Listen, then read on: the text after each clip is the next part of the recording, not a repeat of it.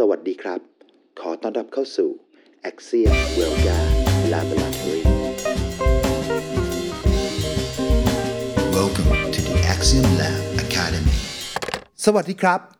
ขอต้อนรับเข้าสู่รายการป้าหมอขอเล่า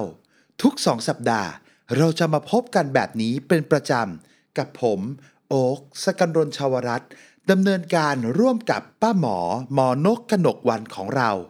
รายการของเราเป็นรายการที่พูดคุยเกี่ยวกับเรื่องราว วิทยาศาสตร์ การค้นพบและการแพทย์ต่างๆ ที่น่าสนใจ ให้ความรู้คู่ความคิดไปพร้อมๆกันสำหรับวันนี้ สวัสดีครับ ป้าหมอ สวัสดีค่ะคุณโอ๊คโอ้ได้ยินเสียงป้าหมอแล้วมีความชื่นใจเหมือนจะได้ความรู้ episode ที่ 7 แล้วนะครับ ป้าหมออยู่กันมา 7 ตอนกับ พวกเราแล้วนะครับ นั่นน่ะสิคะไม่น่าเชื่อเลยนะคะ เนี่ย ใช่ใช่ใช่ป้าหมอเป็นอย่างไรบ้างเวครัลาบผ่านไปแป๊บแป๊บใช่ใช่โอ้ใช่ช่วงนี้ช่วงนี้อากาศที่ขอนแก่นดีมากเลยที่กรุงเทพเป็นไงบ้างคะคุณโอ๊คอ๋อสามวันดีสี่วันไข้ครับ ป้าหมอขึ้นเหรอขึ้นลงลงก็อ้าวเหรอสามวันที่แล้วก็หนาวลงมาประมาณสัก 19 องศาในตอนเช้าโอ้ครับ วันนี้ก็ขึ้นมาอ่า29 แล้วครับผม 30 องศาเหมือนอ้าวเดิเหรมอคะสวิงอย่างรวดเร็วสวิงใช่อย่างรแล้ววดครับเร็วเป็นอากาศคนเป็นไข้ยังไงชอบกลอยู่นะครับผมเออ anyway ครับป้าหมอวันนี้ป้าหมอจะมาเล่าเรื่องอะไรเหรอครับผมวันนี้ป้าหมอจะมาเล่าเรื่องเอ่อต้องถามก่อนว่าคุณโอ๊คเนี่ยเคยโดนมีดบาดไหม เคยโดนมีดโอ้โหผมเป็นคนที่โดนทุกอย่างครับ ทั้งมีด ทั้งหิน ทั้งสัตว์ต่างๆ อะไรอย่างเงี้ยครับ โดนเต็มไปหมดเลยครับ ถอนฟันก็น่าจะเคยเนาะถอนฟันถอนเงินด้วยครับ ผม ถอนตัว ถอนตัวครับก็ลองคุณโอ๊คลองนึกภาพว่าถ้าเผื่อเราต้องถอนฟันแบบว่าสดๆอะหูยมันคงน่าสยดสยองเหมือนกันเนาะหุยน่าสยดสยองไม่ได้หรอก น่ากลัวเลยครับออนั่นนะสิเพราะฉะนั้น เพราะฉะนั้นวันนี้ป้าหมอจะมาเล่าเรื่องราวของเขาเรียกว่าตั้งชื่อว่าพรจากการไร้ความรู้สึก โอ้โหเออปกติเราก็เราก็คิดว่า เออนะเราคิดว่าคนเราควรจะมีความรู้สึกอะไม่ใช่คนเอ่อด้านชาเนาะตายด้านอะไรอย่างเงี้ยใช่ปะอ๋อเออแต่ว่าบางครั้งเนี่ยการไร้ความรู้สึกเนี่ยก็เปรียบประหนึ่งประหนึ่งเหมือนได้รับพรจากพระเจ้าเลยทีเดียว โอ้โห ถ้าอย่างนั้นเนี่ยผมเนี่ยเตรียมเปิดหัวเรื่อง ให้มันแบบยิ่งใหญ่อลังการสมกับเรื่องที่ป้าหมอจะมาเล่าให้พวกเราฟังเลยฮะ ขออนุญาตให้ผมแบค่ะบเชิญเลยค่ะคุณโอ๊คโปรยคำเปิดหัวของของของตอนนี้ให้ผู้ฟังแล้วก็ป้าหมอฟังนะครับ ได้ค่ะ เดี๋ยวเดี๋ยวเตรียม เดี๋ยวเตรียมแบบว่าเสียงตตบบมืมืออแรงๆโอเคอผมจะเริ่มแล้วนะครับ เอาละ วันนี้เราจะมาร่วมกันเปิดเผยประวัติศาสตร์อันน่าหลงไหลของการดมยาสลบ และผลกระทบต่อการเปลี่ยนแปลงของมันที่มีต่อการผ่าตัด มาเข้าร่วม กับเราในการสำรวจความเป็นจริงอันน่าสะพึงกลัวของการผ่าตัดก่อน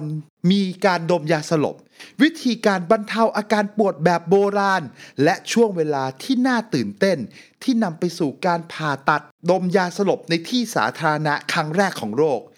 ตั้งแต่เรื่องอื้อฉาวของการทดลองในช่วงแรกๆ ไปจนถึงความก้าวหน้าสมัยใหม่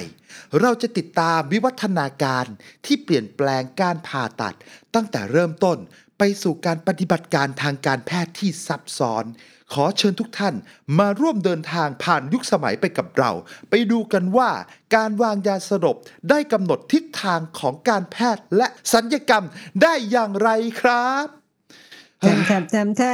มเหนื่อยไหมคะเนี่ย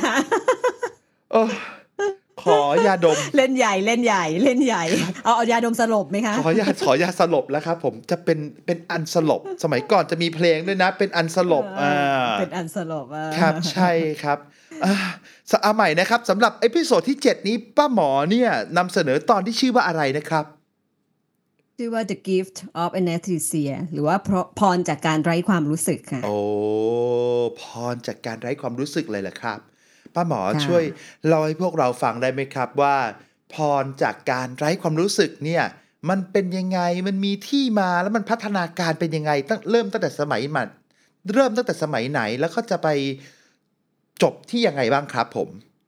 โอเคค่ะ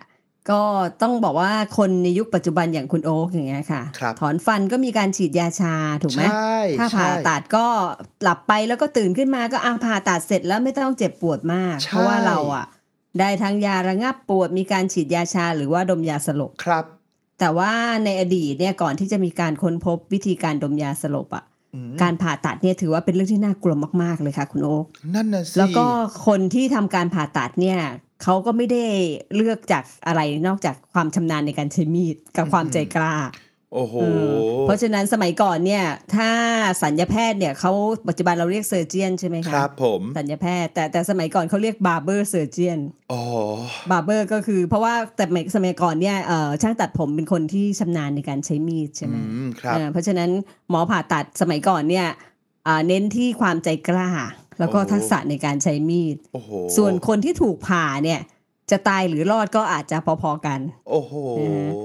รับก็คือเรียกได้ว่าวิธีการรักษาด้วยการผ่าตัดมักจะเป็นทางเลือกสุดท้ายที่เลือกใช้กันอ๋อ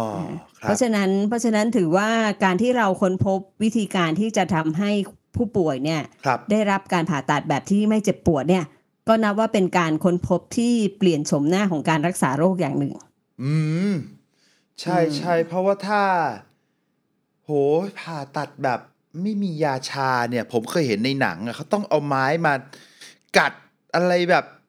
มันมันเออไม่ยิ่ไหงวยิ่งกว่านั้นะยิ่งกว่านั้นเดี๋ยวเดี๋ยวเหรอป้าหมอจะเล่าให้ฟังว่ามันจริงมันน่ากลัวกว่านั้นเหรอีกโตายตายตายค่ะตายตายเดี๋ยวผมทำใจก่อนนะครับ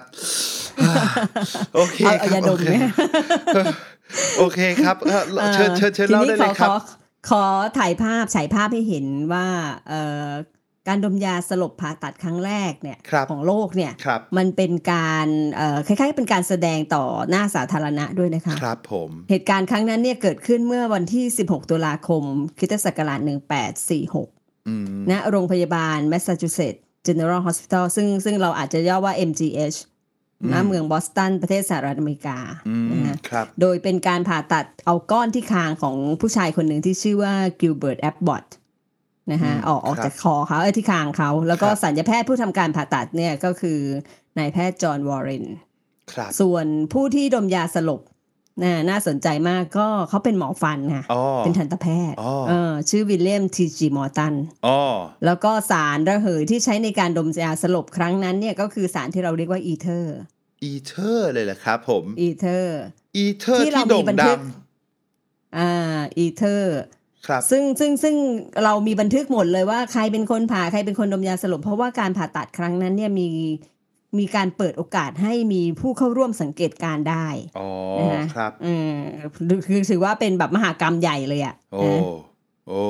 แล้วจากเหตุการณ์ครั้งนั้นไม่นานเนี่ยก็มีคุณหมอโอลิเวอร์เวนเดลโฮมส์เนี่ยก็เลยเสนอให้มีการเรียกวิธีการระงับความรู้สึก ว่าใช้คำว่า anesthesia อ๋อซึ่งซึ่งมันเป็นขับคำศัพท์ที่มาจากภาษากรีกที่แปลว่า anesthesis อ๋อแปลว่าการสูญเสียความรู้สึกหรือว่า loss of sensation อ๋อนะคะอันนั้นก็เป็นครั้งแรกที่เราใช้คำว่า anesthesia ในภาษาอังกฤษอ๋ออ่าเพื่อเพื่อสื่อความหมายว่าเป็นการดมยาสลบโอ้ค่ะอืมแต่ว่าก่อนก่อนที่จะมีเหตุการณ์ครั้งนั้นเนี่ยครับเอ่อ การผ่าตัดก่อนที่จะมีการเอ่อดมยาสลบหรือมี anesthesia เนี่ยครับมันเป็นเรื่องที่น่าสยดสยองอย่างที่คุณโอคว่านะฮะเออทั้งผู้ผ่าและผู้ถูกผ่ารวมทั้งผู้ผู้ช่วยเหลือด้วยนะ โอ้แล้วด้วยความที่มันแบบ เออมันทำแบบสดๆอะเนาะไม่มีการทำให้คนไข้หลับหรืออะไรก่อนเนี่ยครับการผ่าตัดในสมัยก่อนเนี่ยมันก็เลยจำกัดอยู่แค่การผ่าอวัยวะภายนอกอะ่ะอ๋อเช่นผ่าแขนผ่าขาครับครับนะคคะรับการผ่าตัดอวัยวะภายในเปิดช่องท้องช่องไม่ทรวงมีอกทางหรืที่อจะว่าเป็นไปได้เลยอย่างอนั้นวัยวะสำคัญ เช่นตัดหัวเอ่อเป็นไปไม่ได้ถูกไหมอืมครับเออผ่าศีรษะอะไรเงี้ยเป็นไปไม่ได้ผ่าสมองเงี้ยอืมนะคะ แล้วแต่ละครั้งเนี่ยมันมันเป็นมหากรรมที่เกิดขึ้นท่ามกลางเสียงกรีดร้องอันเจ็บปวดของผู้ป่วย นั่นน่ะสิ แล้วก็หยาดน้ำตาของญาติที่ที่เฝ้าดูอยู่นั่นน่ะคสิต้มัอนงก็มีคงคนช่วยจับคนไข้ เออ แล้วแล้วหมอเนี่ยที่เขาเรียกว่าบาร์เบอร์เซอร์เจียนเนี่ยเพราะว่าบางทีอะหมอที่ทำการผ่าตัดเนี่ย อาจจะต้องทำให้คนไข้หมดสติไปด้วยการทำร้ายร่างกาย เช่นชกหน้าโอ้หรือหาอะไรมาฟาดหัว โอ้ยตายตายตายตายโอ้ คือมันดูแบบบาบาเรียนเนาะบาบาเรียนมาก ๆ เลยอะนะคะอืมแล้วใช่ก็ฮะทีนี้ถึงถึงเราจะทำให้คนไข้หมดสติไป แต่มันก็มักจะหมดสติได้แค่ชั่วคราวถูกไหมครับครับเออแล้วอีกสักพักคนไข้ก็จะตื่นขึ้นมา เพราะฉะนั้นหมอที่ทำการผ่าตัดเนี่ยนอกจากจะมีความกล้า แล้วเนี่ยจะต้องอาศัยความรวดเร็วในการปฏิบัติการด้วยนะ ก่อนที่คนไข้จะตื่นขึ้นมาอีกรอบ โอ้โหนะฮะครับเพราะฉะนั้นคุณโอ๊คพอนึกภาพออกไหมว่า ต้องทำงานแข่งกับเวลา แล้วมันจะเอาความปราณีตที่ไหนมาใช้ในการผ่าตัด เข้าใจเลยอะ มันก็ต้องแบบเออใช่ป่ะรวดเร็วพึบต้องพับรีบๆเอ่อตัดตัดตัดตัดที่มันเสร็จเอออะไรเออประมาณนั้นเออเพราะฉะนั้นหลายต่อหลายครั้งเนี่ย ผู้ป่วยก็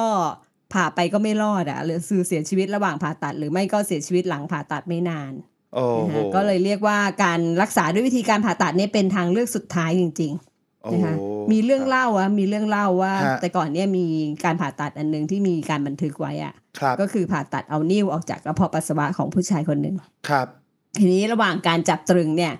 คนไข้ก็แบบกลัวเนาะเอครัอบยังไม่หมดสติแล้วจะมาผ่าเอาฮะหน้าท้องอย่างเงี้ยออเขาก็ดิ้นจากการจับของผู้ช่วย ครับ วิ่งหนีไปซ่อนตัวอยู่ในห้องเก็บของ โอ้โหมันเสร็จแล้วหมอ torture ก็ไม่ยอมแพ้น torturer เออเออครับ หมอไม่ยอมแพ้หมอวิ่งตามไปไปพังประตู ที่คนไข้โอ้โหซ่อนตัวอยู่เสร็จแล้วก็ลากคนไข้ออกมา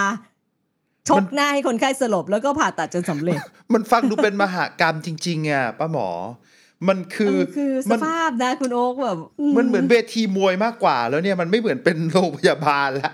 เออเออมันไม่เหมือนการจะรักษาคนเลยใช่เนาะใช่ครับเออมใช่เออแล้วก็สมัยก่อนก็คงเพราะฉะจะเป็นแผลที่ถ้าผมเดาเดาๆเอานะ ก็คงจะลำบากอืมโดยเฉพาะแผลพวกที่เกิดจากการทำสงครามมาอย่างเงี้ยอ่าใช่ใช่ไหมใช่พวกใช่แผลอักเสบที่มันเออดำๆอย่างเงี้ยเขาก็ต้องตัดออกเออใช่ไหมโอ้โหใช่แล้วไม่มีใช่ยาชาอย่างเงี้ยเออน่ะโหดเนาะโหดเนาะขนาดเราโดนมีดบาดนิดเดียวเรายังเจ็บเลยอะ ใช่ใช่ครับ ใช่อืมใช่ เออแล้วพวกนั้นนี่เขาก็ไม่จริงๆแล้วผ่าก่อนที่จะมาพวกนั้นเขาไม่ผ่าก็ไม่ได้ด้วยใช่ไหมครับป้าหมออย่างนั้นอ่าถ้าไม่แบบได้มันก็ความจำเป็นก็คือส่วนใหญ่ถ้าถ้ากรณีที่เขาจะเลือกรักษาด้วยวิธีผ่าตัดก็คือ ไม่ผ่าก็ตายอะ เพราะฉะนั้นลองเสี่ยงผ่าตัดอาจจะรอดประมาณนั้นนะคะอ้าวอ้าวอ้าวครับอืมอ้าวทีนี้ก่อนโเคที่จะมาเป็นยาสลบเนี่ยครับสมัยก่อนเนี่ยมนุษย์ก็พยายามจะหาวิธีที่จะระงับระงับความเจ็บปวดฮะนะคะ เขาพบว่าไอ้ยาที่เขาใช้ระงับความเจ็บปวดที่เก่าแก่ที่สุดเนี่ยครับ ประมาณจะพบหลักฐานในงานศิลปะของเออชาวซูเมเรียนประมาณครับ6,000 ปีก่อนเนี่ยครับเขาพบว่ามันมีงานศิลปะที่มีการแกะสลักเป็นดอกฝิ่นอ่าเพราะฉะนั้นเขาก็เลยสันนิษฐานว่า อ๋อ คนในยุคโบราณเนี่ยก็คงใช้ฝิ่นเนี่ยแหละ หรือว่าสมุนไพรอื่นๆเนี่ยเพื่อช่วยระงับการเจ็บปวด ครับนะคะ ส่วนวิธีอื่น ๆ ที่มีการเอ่อบันทึกหรือว่าใช้เอ่อระงับความเจ็บปวดนอกเหนือจากการใช้สมุนไพรหรือฝิ่นแล้วเนี่ยครับก็เช่นการฝังเข็มอ่าซึ่งซึ่งมีใช้กันแพร่หลายในประเทศจีนฮะนะฮะที่อินเดียเองราวๆสักประมาณ 2,600 กว่าปีเนี่ยก็มีบันทึกว่ามีการใช้กัญชาอ๋ออ่าใช้กัญชาเพื่อทำให้ผู้ป่วยง่วงหลับระหว่างการผ่าตัดอ๋อนะ ครับครับแล้วก็สารอื่นๆที่มีการนำมาใช้ลดความเจ็บปวดที่ใช้กันอย่างแพร่หลายก็คือเหล้าหรือแอลกอฮอล์นั่นเองมก็คือจะให้คนไข้ดื่มเหล้าจนเมา จะได้ลืมความเจ็บปวด คือจริง ๆ แล้วผมจะเห็นว่าทั้งเออผมเห็นว่าเออจริง ๆ แล้วไอ้ความพยายามที่จะผ่าตัดมนุษย์เนี่ย มันก็มีมานานพอๆกันกับการสรรหาไอสารที่จะมากดทับระงับความเจ็บ ใช่ไหมครับ ป้าหมอ ใช่ก็ค่ะถ้าใช่เราไม่ค่ะผ่าใช่ค่ะ ถ้าเราไม่ถ้าเราจะไม่เอามีดกรีดลงไปหรือทำอะไรแปลกๆ modify ร่างกายมนุษย์ไอ้พวกฝิ่น หรือพวกกัญชาหรือฝังเข็มมันก็ไม่ต้องใช้ใช่ไหมฮะ แสดงว่าอ่าเราก็พยายามใช่จะโมร่างกายเราเนี่ยมาตั้งแต่โบราณโบราณแล้วแหละใช่ไหมครับ ใช่ใช่โอ้คือตัวอย่างอย่างชาวอาหรับเองเนี่ยจคริรังบๆวิธียมยาสลบมันก็จะบอกว่ามันเพิ่งมาค้นพบก็อาจจะไม่ไม่ไม่ไม่เชิงอย่างนั้นซะทีเดียวนะคะครับเช่นมันมีบันทึกของชาวอาหรับเองว่าเขาก็มีเอ่อการใช้เอ่อผ้าชุบสมุนไพรอะไรบางอย่างเนี่ยมาโปะไว้ที่ปากกับจมูกของคนไข้ฮะเพื่อจะทำให้คนไข้เนี่ยหลับในระหว่างที่เขาอ๋อทำการผ่าตัดเลอนะคะโอ้มันก็มีการบันทึกไว้เหมือนกันเพียงแต่เราไม่รู้ว่าเอะไอสารนั้นมันคืออะไรอ๋อ นะคะแล้วตอนหลังวิธีวิธีเหล่าเนี้ยก็มีการบันทึกแล้วก็ตีพิมพ์ในในยุโรปอเมริกาด้วยอ๋อแล้วก็มีเขียนไว้ในหนังสือที่ชื่อว่า Canon of Medicine ซึ่ง Canon ตีพิมพ์ of ราว Medicine ๆศตวรรษที่ 16 เออม Canon of Medicine ครับก็คือมีคล้ายๆกับบันทึกวิธีการดมยาสลบ แต่มันไม่รู้รายละเอียดไงว่าเอ๊ะสมุนไพรมันคือใช้อะไรยังไงปริมาณเท่าไหร่อืเอม คครับทีนี้สารระเหยที่เราเรียกว่าอีเทอร์ที่เมื่อกี้เกริ่นนำไปว่าตอนที่มีการดมยาสลบครั้งแรกเนี่ยครับเขาใช้อีเทอร์เป็นตัวเป็นตัวผ่าทำให้หลับคอใช่ผ่าไหมคอนี่คุณพี่คนนั้นอ่าใช่ไหมผ่าก้อนที่คอใช่ครับครับครับทีนี้อีเทอร์จริง ๆ มันถูกค้นพบมาตั้งนาน แล้วตั้งแต่ศตวรรษที่ 16 ประมาณปี 1540 ครับ โดยเอ่อแพทย์แล้วก็นักพฤกษศาสตร์ชาวปรัสเซียที่ชื่อว่าวาเลเรียสคอร์ดัสนะคะอ่าครับเขาทำการสกัดอีเทอร์ จากสารอันหนึ่งที่เขาเรียกว่าเอ่อ sour oil of vitriol ก็คืออเป็นคล้ายๆเป็นเอ่อน้ำผลไม้แล้วก็มาผสมใน sulfuric acid นะคะครับแล้วก็มีการกลั่นสารตัวนี้ออกมาครับคือมันมีกรด เพราะฉะนั้นเขาก็เรียกว่า sour oil ใช่ไหมคะอ๋อแต่พอเป็นเอาไปกลั่นได้สารระเหยออกมา มันมันมันก็ได้สารที่มีเอ่อเป็นสารระเหยที่มีกลิ่นหอม ก็เลยเรียกว่า sweet oil of vitriol ครับเอ่อ แต่แต่ตอนที่เขาสกัดสารที่เรียกว่า sweet oil sweet oil of vitriol ซึ่งตอนหลังเรียกว่า ether เนี่ยนะคะครับตอนนั้นเขาเอามาใช้ในการรักษาโรคลมชักอ๋ออ่อ่ายังไม่มีการเอามาใช้ดมยาสลบหรืออะไรนะคะเออเออนี่มันสรรมีก๊าซอีกสรรก๊าซหนึ่งสรรที่หาเรียกว่าทำมากเลยนะครับป้าหมอสรรใช่หามากใช่ใครเดี๋ยวใครจะไปคิดว่าเอาไวน์ไปผสมกับซัลฟูริกแอซิดมันซนมากขนาดนั้นเลยอะเออเออ นั่นนั่นนะสินั่นน่ะสิเออคนเออคนสมัยโบราณก็แบบทดลองไปต่างๆ นานานะนะเอออะครับครับครับนี่มันมีแก๊สอีกแก๊สหนึ่งซึ่งซึ่งบางทีคุณโอ๊คอาจจะเคยได้ยินชื่อว่าแก๊สไนตรัสออกไซด์นะอ่าคะครับ ก็เขาพบว่าการสูดดมแก๊สไนตรัสออกไซด์เนี่ยทำให้คนที่สูดดมเนี่ยรู้สึกว่าแบบอารมณ์ดีเนาะที่เข้าออก็สารเลยที่ถนนก็เข้าสารครับป้าหมอเออเพียบเลยครับ มีไหมมีไหมมีมีเออตอนไม่นี้แใจถ้านะตอนนี้พะถ้าหมเราม่ไปค่อยเดิไปนถ้าเราไปเดินพวกผับบาร์ที่เป็นพวกถนนที่มีพวกฝรั่งเดินได้เยอะหรือพวก walking street นะครับ ก็จะมีอ่าพวกร้านเบียร์ร้านเหล้าอะครับเขาก็จะมีนั่นแหละก๊าซไนตรัสออกไซด์ขายอยู่ในลูกโป่งอะอ๋อครับจริงหรือเปล่าคุณใช่โอ๊คใช่ใช่อ๋อใช่เป็นครับความรู้ใหม่เออใช่ตอนนี้ถ้าเราไปคือเข้าคือแก๊สารเนี่ยถ้าเราไปเข้าสารเนี่ยค่ะมองที่พื้นจะมีแต่ลูกโป่งเต็มไปหมดเลยครับ อ้าวจริงหรือเปล่าใช่ครับเออใช่นี่ความใช่รู้ใหม่ของป้าหมอเลยนะเนี่ยครับผมคือป้าหมอนึกว่ามันเป็นแก๊สที่ใช้ในสมัยโบราณอ๋อปัจจุบันอ๋อยังใช่ใช้อยู่ใช่ไหมใช่ครับใช่เออก็คือแก๊สเนี่ยเรียกว่าไนตรัสออกไซด์เนี่ยบางทีเขาเรียกอีกชื่อหนึ่งว่าเป็นแก๊สหัวเราะหรือว่าเป็น laughing gas ครับเพราะว่าคนที่สูดแก๊สไนตรัสออกไซด์ไปเนี่ยจะรู้สึกว่ามีความสุขเนาะ แล้วก็แบบเอ้ยหัวเราะร่วนอะไรอย่างเงี้ยนะครับนี่ในปี 1798 เนี่ยอืมเอ่อชายหนุ่มคนหนึ่งที่ชื่อว่าเฮมฟรีย์เดวีเนี่ยเขาก็ครับพบว่านอกจากสูดไนตรัสออกไซด์หรือแก๊สหัวเราะเข้าไปเนี่ย นอกฮะจากจะมีความสุขแล้วเนี่ย แต่แกบอกว่าเอ้ยตอนนั้นปวดฟันอยู่ฮะหายปวดฟันด้วยอ่าอ่าหายปวดฟันด้วย เขาก็เลยคิดว่าเอ๊ะหรือว่าจริง ๆ เนี่ยแก๊สเนี่ยไม่ใช่ทำให้มีความสุขอย่างเดียวนะ มันช่วยลดความเจ็บปวดได้ด้วยอือ่ามครับแต่คุณโอ๊คคิดว่าใครจะสนใจไหม ในเรื่องคุณสมบัติลดความเจ็บปวดของแก๊สหัวเราะอืไม่มีคนสนใจม่เขาก็ไปมีสขายนไม่ใจออกคุณสมบัติแบบว่า เออ ที่ทำให้หัวเราะอะก็อย่างที่คุณโอว่าก็คือ มันเป็นที่นิยมมากในงานปาร์ตี้ต่างอ่าใช่เอามาไอ้ใช้ในแก๊สงานหัวเราะปาร์ตี้เนี่ยดีกว่าๆเออเออ่าอครับครับครับแล้วจริงๆ ประมาณปีศตวรรษที่ 19 เนี่ยเอ่อไมเคิลฟาราเดย์นะคะเขาครับเคยตีพิมพ์คุณสมบัติ ของอีเทอร์ว่านอกเหนือมันจะเอาไปรักษาโรคลมชักแล้วด้วยเนี่ยเดี๋ยวแล้เดี๋ยววเดี๋ยวได้ป้าแล้หมวอด้วยเนี่ยเดี๋ยวเดี๋ยวเดี๋ยวค่ะอีพ่อหนุ่มไอเอ่อฮัมฟรีย์เดวี่เนี่ย ก็คือหายไปเลยฮะไม่ขายไม่ออกหายไปก็คือเลยหายเลย ขายไม่อโเคอกใช่ขายไม่ออกมีคนคือไม่มีคนซื้อไงเรื่องเอาสไปอบระงับตกความเจ็บปวดโอเคสอบทิ้งเวตกลาตไปกรอบนานนับปีร้อยสองร้อยปีอืมอ่าเรื่อคงรับนี้ก็หายไปครับเออผมใช้แต่คุณสมบัติว่าทำให้มีความสุขหัวเราะอ่าปาร์ตี้อะโอไรเคเงี้ยโอเคนะคะครับครับ แล้วพอปีเชิญหนึ่งแปดหนึ่งแปดเนี่ยไมเคิลครับฟาราเดย์เนี่ยครับก็พยายามอีกเนาะว่า เอ้ย จริง ๆ แล้วเนี่ยไอ้ตัวอีเทอร์ที่มีคนเคยค้นพบครับเมื่อนานมาแล้วเนี่ยครับนอกจากจะช่วยรักษาลมชักแล้วเนี่ยมันยังช่วยระงับการเจ็บปวดได้ด้วยนะอ๋อเออ เพราะฉะนั้นเนี่ยเขาก็ได้ทดลองเนี่ยเอาอีเทอร์ไปทำให้คนไข้นอนหลับนะคะอ่าเพื่อจะแบบผ่าตัดหรือว่าลดความเจ็บปวด แต่ปรากฏว่าตอนนั้นเนี่ย มันคงกำหนดปริมาณที่เหมาะสมไม่ได้อะกลายเป็นว่าคนไข้นอนหลับก็จริงเนาะครับแต่กว่าจะตื่นก็คือผ่านไปวันหนึ่งอะยี่สิบสี่ชั่วโมงนะคะคือเขาก็พยายามแบบตีพิมพ์เรื่องเนี้ยว่าเอ้ยจริง ๆ มันอีเทอร์มันมีคุณสมบัติเรื่องของการทำให้คนไข้นอนหลับได้ด้วยนะ แต่กลายเป็นว่า เอ้ยตอนนั้นเนี่ยโอ้โหหลับก็จริงเนาะแต่กว่าจะตื่นอีกทีก็ยี่สิบสี่ชั่วโมงไม่ไหวมั้งอ๋อนะ ก็เหมือนเดิมก็คือคล้ายๆไนตรัสไนตรัสออกไซด์อะแทนที่คนจะสนใจเรื่องคุณสมบัติเรื่องการทำให้หายเจ็บปวดการทำให้นอนหลับเนี่ยครับก็กลับไปสนใจเรื่องคุณสมบัติเรื่องเกี่ยวกับความบันเทิงมากกว่า ครับนะคะครับ ครับ มันเป็นที่นิยมมากเลยนะ อีเทอร์สมัยก่อนเนี่ยจนกระทั่งแบบ มันเป็นที่มาของงานปาร์ตี้อันหนึ่งที่เขาเรียกว่า Ether Frolics อ๋อ จริง ๆ แล้ถ้าถ้าคุณโอ๊คไป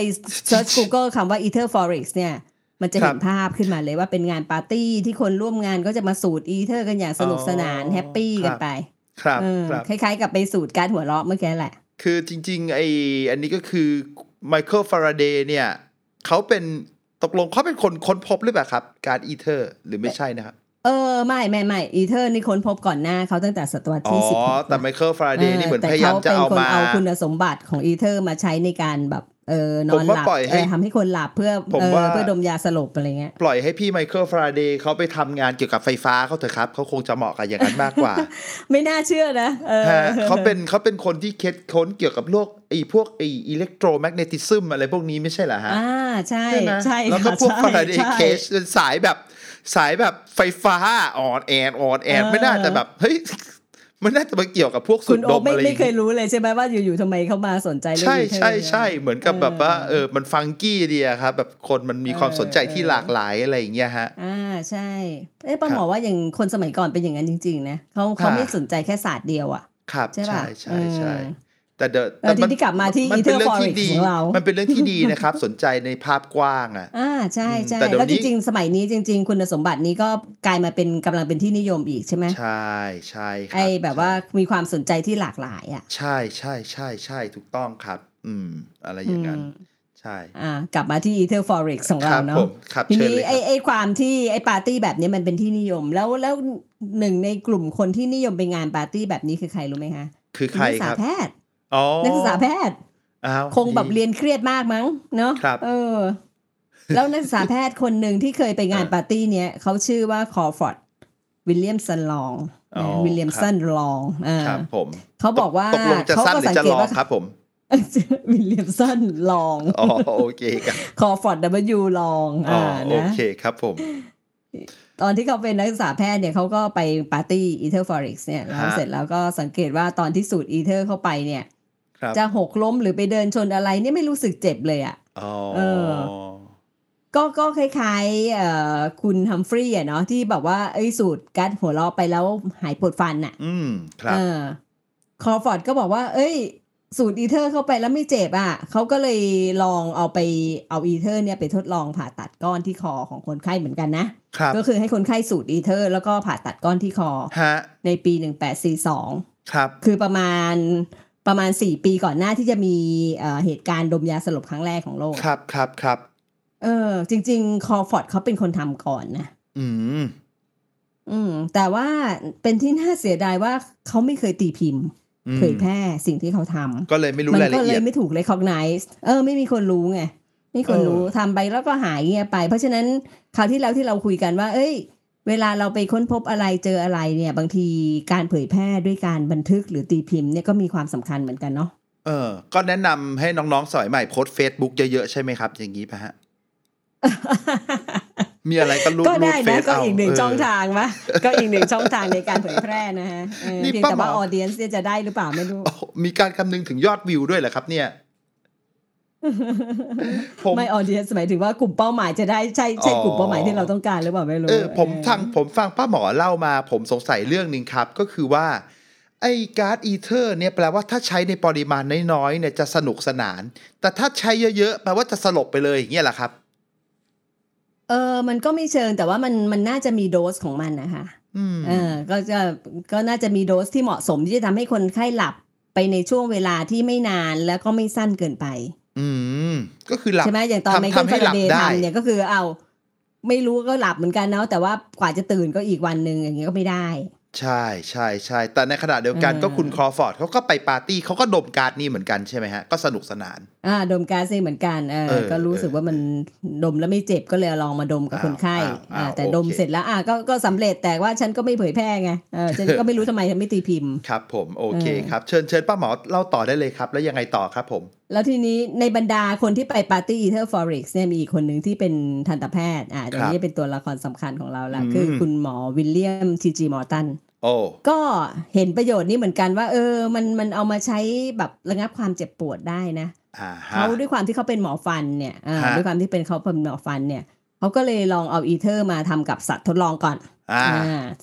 ว่าเออเออเอามาดมซิว่าสัตว์มันหลับไหมแล้วมันเจ็บปวดไหมตอนที่เราทำถอนนู่นถอนนี่ของมันน่ะอ่าก็ฮะปรากฏใช้ได้เขาเลยลองมาใช้กับคนไข้ โอ้นี่คุณหมอมอตันเนี่ยเขาเปิดคลินิกอ่าคลินิกทันตแพทย์ใช่ไหมคะเพราะเขาก็เอาเอาอีเทอร์เนี่ยมาใช้กับคนไข้ที่มาถอนฟันอือหือปรากฏว่าดังเลยคราวเนี้ยเออคลินิกก็แบบโอ้เขาก็บอกต่อกันนะว่ามาถอนฟันกับคุณหมอคนเนี้ย ไม่ไม่เจ็บเจ็บอ่าอ่าใช่ไม่ใช่เจ็บอ่าก็มีอ่าคนมาใช้บริการเยอะเลยอะนะอ้าวในขณะที่ที่หมอคนอื่นเขาอาจจะใช้ในตัสหรือก๊าซหัวเราะมากกว่าอ๋อครับเออแต่ครับว่าหมอมอร์ตันเนี่ยเป็นคนแรก ๆ ที่เอาไอ้ตัวอีเทอร์มาใช้ในการถอนฟันอ๋อนี่คุณโอ๊กสนสงสัยไหมทำไมไอ้พวกหมอฟันนี่มันมายุ่งอะไรกับไอ้พวกแบบเออยาดมสลบเนาะก็ก็อาจจะเป็นเพราะว่าเขาต้องถอนฟัน อะไรอย่างนี้หรือเปล่าฮะเขาก็เลยต้องสรรใช่หาใช่เพราะพวกนี้ใช่ไหม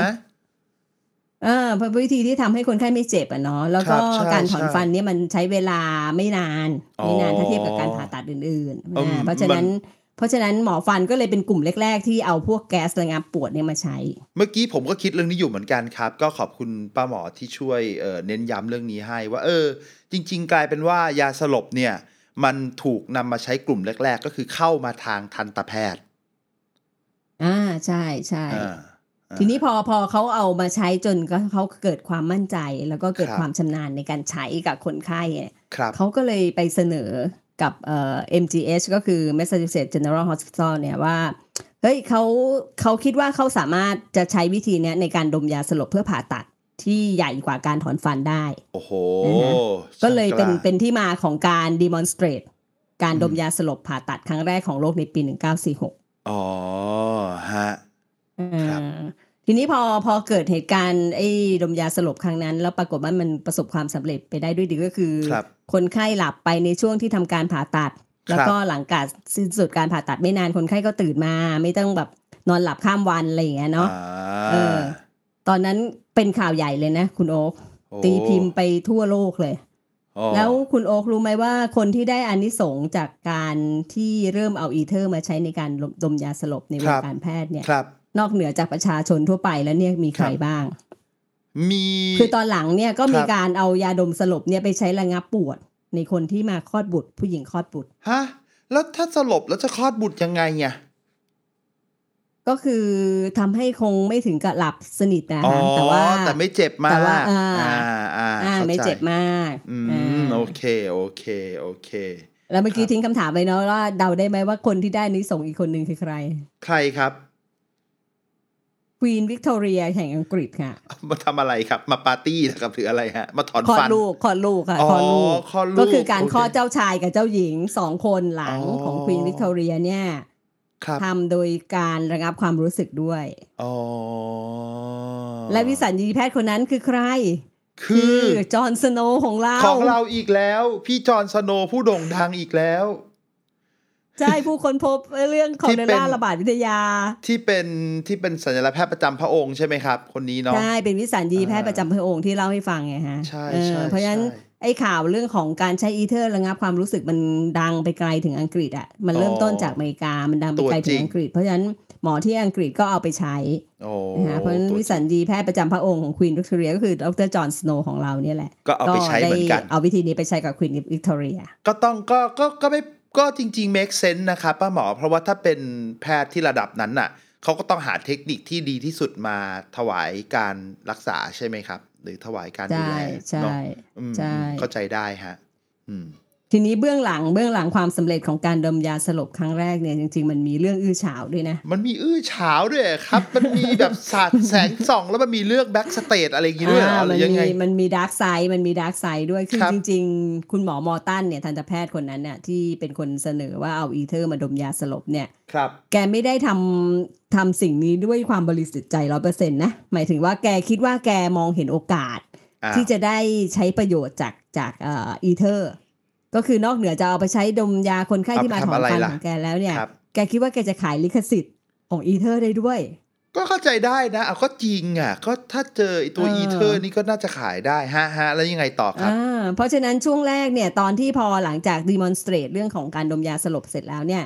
ฮะแกไม่ยอมเปิดเผยสูตรยาดมสลบอะที่เล่าให้คุณโอ๊คฟังว่าแต่ก่อนมันก็รู้แหละว่าเอามาดมแล้วคนไข้สลบได้ครั แต่บว่ามันไม่รู้ปริมาณที่พอเหมาะถูกไหมอ่าอ่าครับครับอ่าว่าปริมาณที่พอเหมาะว่าถ้าถ้าเราจะดมยาสลบนานแค่นี้กี่ชั่วโมงกี่ชั่วโมงคนให้ปริมาณเท่าไหร่อ่า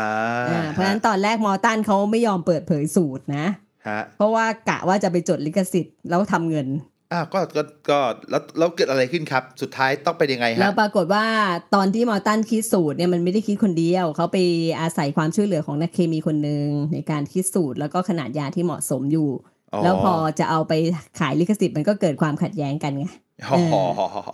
ว่าฉันเป็นคนกลาคิยดเป็นนะว่าเธอเป็นคนคิดเอนะออะไรเงี้ยใครจะได้เครดิตอะไรอย่างเงี้ยใครจะเป็นเจ้าของลิขสิทธิ์อ่าอ้าวอ้าวแล้วแต่ในที่สุดเนี่ยดรมอร์ตันเขาก็ก็ต้านทานกระแสสังคมไม่ได้อะก็คืออว่าเฮ้ยมันเป็นของที่มันมีประโยชน์ต่อมนุษยชาติเป็นส่วนใหญ่อะคุณจะมาเก็บเอาไปหากำไรแสวงหาผลประโยชน์อย่างเดียวได้ยังไงอ๋อเออเพราะฉะนั้นตอนหลังเขาก็เลยยอมเปิดเผยสูตร ทีนี้ตอน